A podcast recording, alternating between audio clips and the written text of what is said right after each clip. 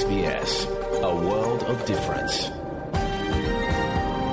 You're with SBS Ukrainian on mobile, online, and on radio. Ви з СБС українською на мобільних, в інтернеті та на радіо.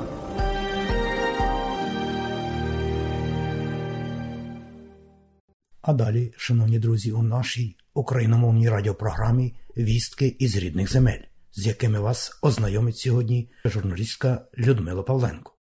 Минув 126-й день протистояння українського народу повномасштабному російському вторгненню. Цей день став довгоочікуваним моментом повернення в Україну 144 полонених, зокрема 95 захисників Азовсталі. Відбувся найбільший обмін між Україною та Росією від початку повномасштабного російського вторгнення. Більшість звільнених українців мають важкі ушкодження, вогнепальні та осколкові поранення, вибухові травми, опіки, переломи, ампутації кінців. Всі вони отримують належну невідкладну медичну та психологічну допомогу. І також цей день приніс нові жертви серед цивільного населення України у Дніпрі. В результаті ракетних ударів російської армії семеро осіб отримали поранення, зокрема шестирічна дитина. 11 ракет Росія випустила вранці по Миколаєву. Всі вони влучили в різні місця. Одна з них у житлову багатоповерхівку. Повідомив мер Миколаєва Олександр Сенкевич. Повністю зруйновано під'їзд, частково пошкоджено сусідній. Відомо вже про чотирьох загиблих є поранені. Тривають рятувальні роботи. Правоохоронці порушили кримінальне провадження за статтею порушення законів та звичаїв війни, поєднане з умисним убивством. За всі ці дні війни від лише 18 днів, які нас не обстрілювали. Раніше нас щоденно обстрілювали касетними снарядами.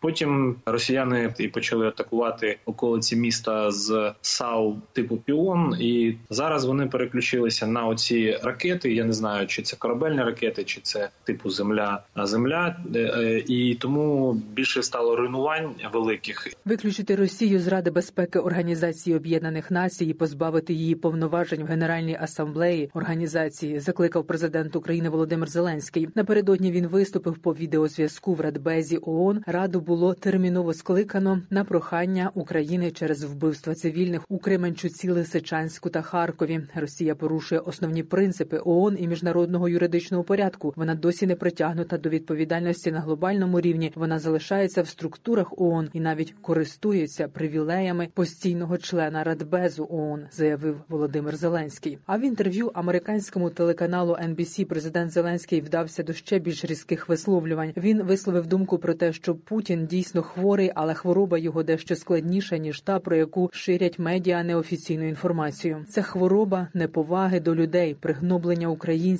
катування українців. У них є дійсно велика хвороба в цілому, але вона мені здається, вона складніша. Це хвороба щодо неповаги нашого народу, хвороба щодо захоплення, хвороба до таких катувань, які вони зробили на нашій землі. Мені здається, що це це складний момент, і це є хвороба. І на жаль, це питання не тільки однієї людини. Я розумію, що багато на жаль, багато людей в оточенні президента Російської Федерації вони саме хворі через це зайві амбіції, нерозуміння і неповажає неповага до міжнародного права, неповага просто до життя людей. Мені здається, ця хвороба вона небезпечна для нашої держави.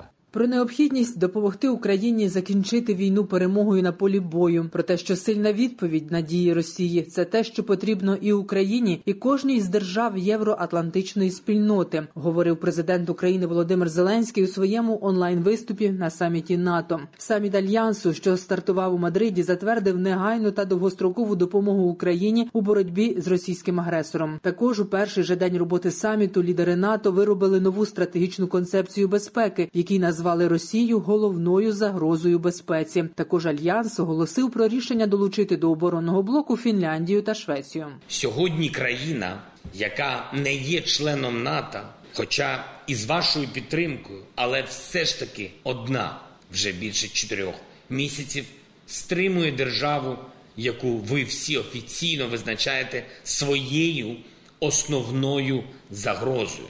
Додам, що наприкінці матеріалу прозвучить традиційне щоденне звернення Володимира Зеленського за підсумками 126-го дня війни. Систему постійних гарантій безпеки для України вже за кілька днів почне розробляти спеціально створена консультаційна група. Її очолять керівник офісу президента України Андрій Єрмак та колишній генеральний секретар НАТО Андерс Фог Расмусен. Про це розповів Андрій Єрмак і повідомив про плани прибуття Расмусена 1 липня до Києва. Тоді і запустять роботу групи, представлять її перших учасників. Представник України уточнив, що Україна вимагає гарантій безпеки, які відповідним чином будуть ратифіковані. Це комплекс заходів, який насамперед передбачає забезпечення обороноздатності і відновлення військово-технічного потенціалу України, максимальну інтеграцію України в міжнародні політичні та економічні формати, тривалі та ефективні санкції проти Росії, які унеможливують відновлення її військової потуги для нової спроби агресії. Останніми днями Росія в рази збільшила кількість ракетних обстрілів майже по всій території України, обстрілюючи Україну ракетами повітряного базування. Росія свідомо скоює військовий злочин, вважає фахівець з ракетного озброєння Олександр Кочетков. За його словами, збільшення кількості обстрілів з боку Росії має дві причини: перша це реакція Кремля на міжнародні події, зокрема надання Україні статусу кандидата до ЄС, саміт Великої Сімки, під час якого лідери країн заявили про підтримку України. Інша причина зміна військового командування Росії. Зараз війною проти України керує Сергій Соровікін, який одночасно є командувачем військово-космічних сил. Росії, і він відразу намагається продемонструвати особисто Путіну власну ефективність, власну там відмороженість, і він застосовує в першу чергу ракети, в першу чергу ракети повітряного базування. Тобто, це свідома злочинна діяльність агресора, тому що він використовує ракети, які не можуть бути точними. Вони не є точними. Тобто такі ракети проти міст з цивільним населенням використовувати загалом не можна. Тобто це свідомий військовий злочин. Днями комітет Сенату Сполучених Штатів Америки з міжнародних відносин підтримав резолюцію із закликом до державного секретаря США Ентоні Блінкена визнати Росію державою спонсором тероризму. Надання Росії статусу держави спонсора тероризму має швидше символічне значення аніж практичне. Так це оцінює аналітик Володимир Фесенко. На його думку, практичне значення таке рішення могло би мати лише після перемоги над російською агресією. Рятувальники продовжують шукати загиблих унаслідок ракетного удару по Кременчуку на Полтавщині. Розібрано уламки будівельних конструкцій 75% загальної площі торговельного центру, який був знищений російською ракетою. Про це повідомляє Державна служба з надзвичайних ситуацій. Унаслідок обстрілу загинуло 18 осіб, а також під розбору завалів виявлено 8 фрагментів людських тіл. За словами рятувальників, найбільше жертв було у секторі розважального центру, де продавалися дитячі іграшки. Розбирати завали ще будуть щонайменше три дні. Протягом тижня можуть бути перші результати щодо ідентифікації тіл, розповів керівник Полтавської обласної військової адміністрації Дмитро Лунін. Зараз здають родичі тести на ДНК дослідження для того, щоб визначитись, чи є там їх родичі серед загиблих. Крім того, на роботі постраждали три працівника ДСНС. Одна людина була доставлена в лікарню з отруєнням, дві з травмами під час розбору завалів. Ракети летіли з Росії також на Одещину та Харків, який піддається масованим атакам як мінімум щовечора, а то й кілька разів на день. А на окупованих територіях Харківщини, за інформацією голови Харківської обласної військової адміністрації Олега Синігубова, надходить інформація, що окупанти тероризують представників місцевої влади, бізнесу, цивільне населення. Не полишає російська армія також спроб прорвати оборону українських захисників у Харківській області. Ізюмський напрямок і залишається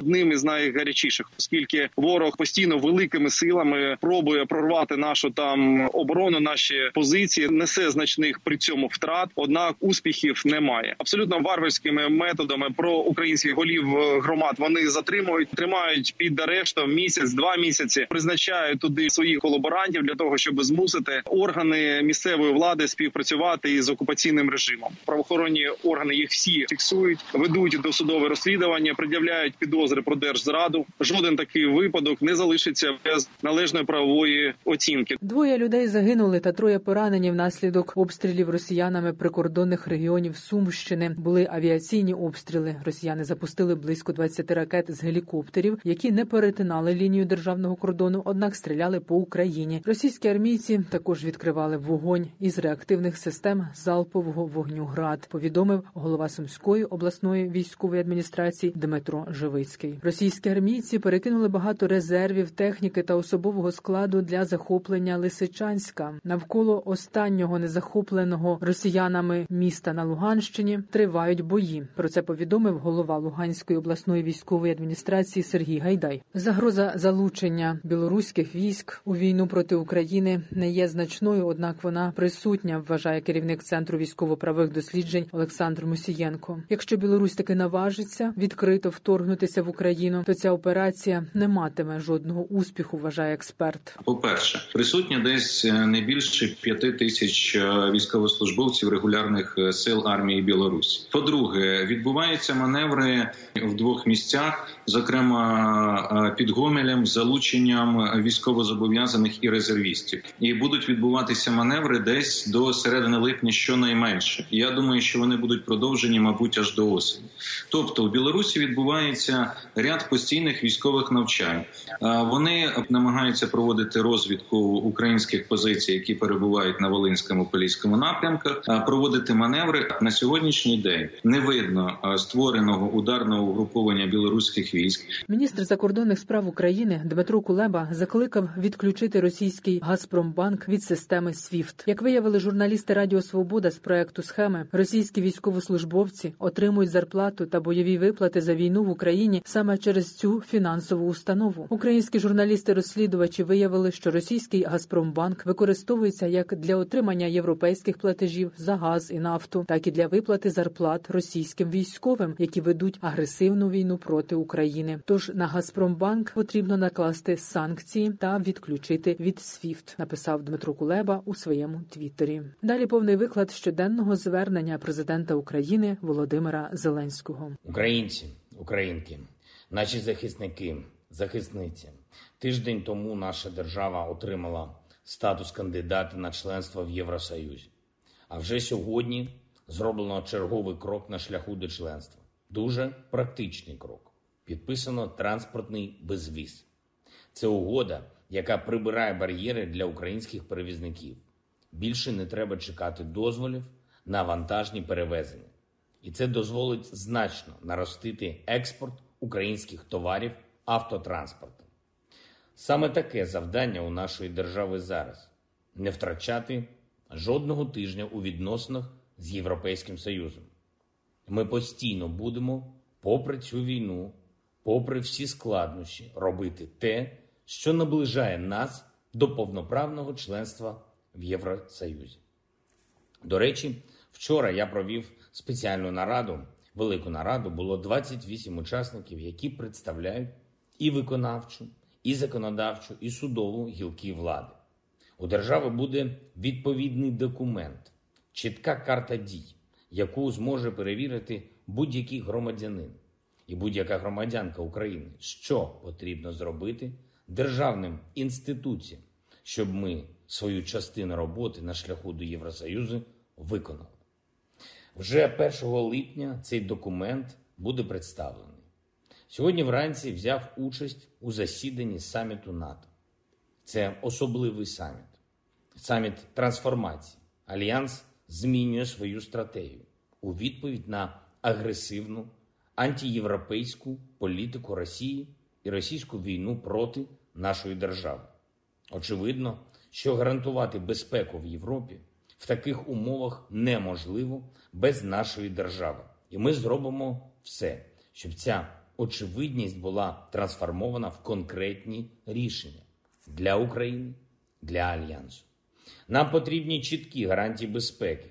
Вони у нас будуть. І я сьогодні звернувся із цим закликом до членів НАТО знайти такий формат рішень, який передбачав би повноцінну участь України в нашій спільній європейській архітектурі безпеки. закликав держави НАТО прискорити постачання систем протиракетної оборони для України і значно посилити тиск на державу терориста. Один тільки сьогоднішній удар Росії по місту Миколаїв одразу 10 ракет і всі по цивільних об'єктах доводить абсолютно для всіх у світі, що тиску на Росію недостатньо. Одна з цих ракет, надзвукова протикорабельна ракета Онікс, зруйнувала звичайну п'ятоповерхівку. Розбір завалів тривав протягом дня. Станом на цей час відомо про п'ятьох загиблих. А ще удар по Очакову, по Дніпру. Продовжились російські обстріли на Харківщині, в Сумській області, також на Донбасі, Лисичанськ, Авдіївка, громади на Бахмутському напрямку. Ситуація там залишається наджорстоко і дуже тяжко. Робимо все для того, щоб забезпечити для наших військових сучасні артилерійські системи, щоб належним чином відповідати окупантам. Росія все ж таки вичавила Сірії повідомлення про нібито визнання окупаційних структур на Донбасі як нібито держав. Це нікчемна історія. І в такому разі жодних відносин України з Сирією більше не буде. А санкційний тиск проти Сирії буде навпаки ще більше. Вперше за всі роки незалежності сьогодні відбувся візит в Київ президента Індонезії, дуже впливової держави, яка може значно постраждати від спровокованої Росією продовольчої кризи. Тож це були важливі переговори, які відкривають для України ще один стратегічний напрямок відносин з Азією. Також Україну відвідав один з найвідоміших бізнесменів світу Річард Бренсон. Він більш ніж просто підприємець, він візіонер, людина, яка працює заради прогресу і кращих технологій для усього людства. Його приїзд в Україну, і саме зараз він побував в Гостомелі, де обговорював, зокрема, і можливості відбудови аеропорту, і побудови нашої мрії, найбільшого в світі літака. Це дуже потужний сигнал всім, всім у світі, що Україна точно вистоїть у цій війні. Я вдячний пану Бренсону за його готовність долучитися до післявоєнного відновлення нашої країни. І ще одна оптимістична, і дуже важлива новина: повернули додому 144 українських воїна з російського полону, 59 бійців Нацгвардії, 30 військово-морських сил, 28 армія, 17 прикордонників, 9 тероборонівців, 1 поліцейський, найстаршому зі звільнених 65 років, наймолодшому 19. Зокрема, додому повертається 95 захисників Азовсталі. Я вдячний головному управлінню розвитку та усім, хто працював на цей результат. Але про це згодом. Зробимо все, щоб повернути додому кожного українця і кожну українку. Дякую ще раз. Слава Україні! Людмила Павленко для Радіо СБС. І далі нагадуємо, що україномовна програма Радіо СБС щодня подає вістки з рідних земель та огляд новин бюлетеня СБС Радіо. Заходьте на нашу веб-сторінку www.sbs.com.au і також на нашу сторінку у Фейсбуці. Ви можете слухати наші радіопрограми також і через мобільні додатки App і Google Play. Слухайте Радіо СБС сьогодні і завжди.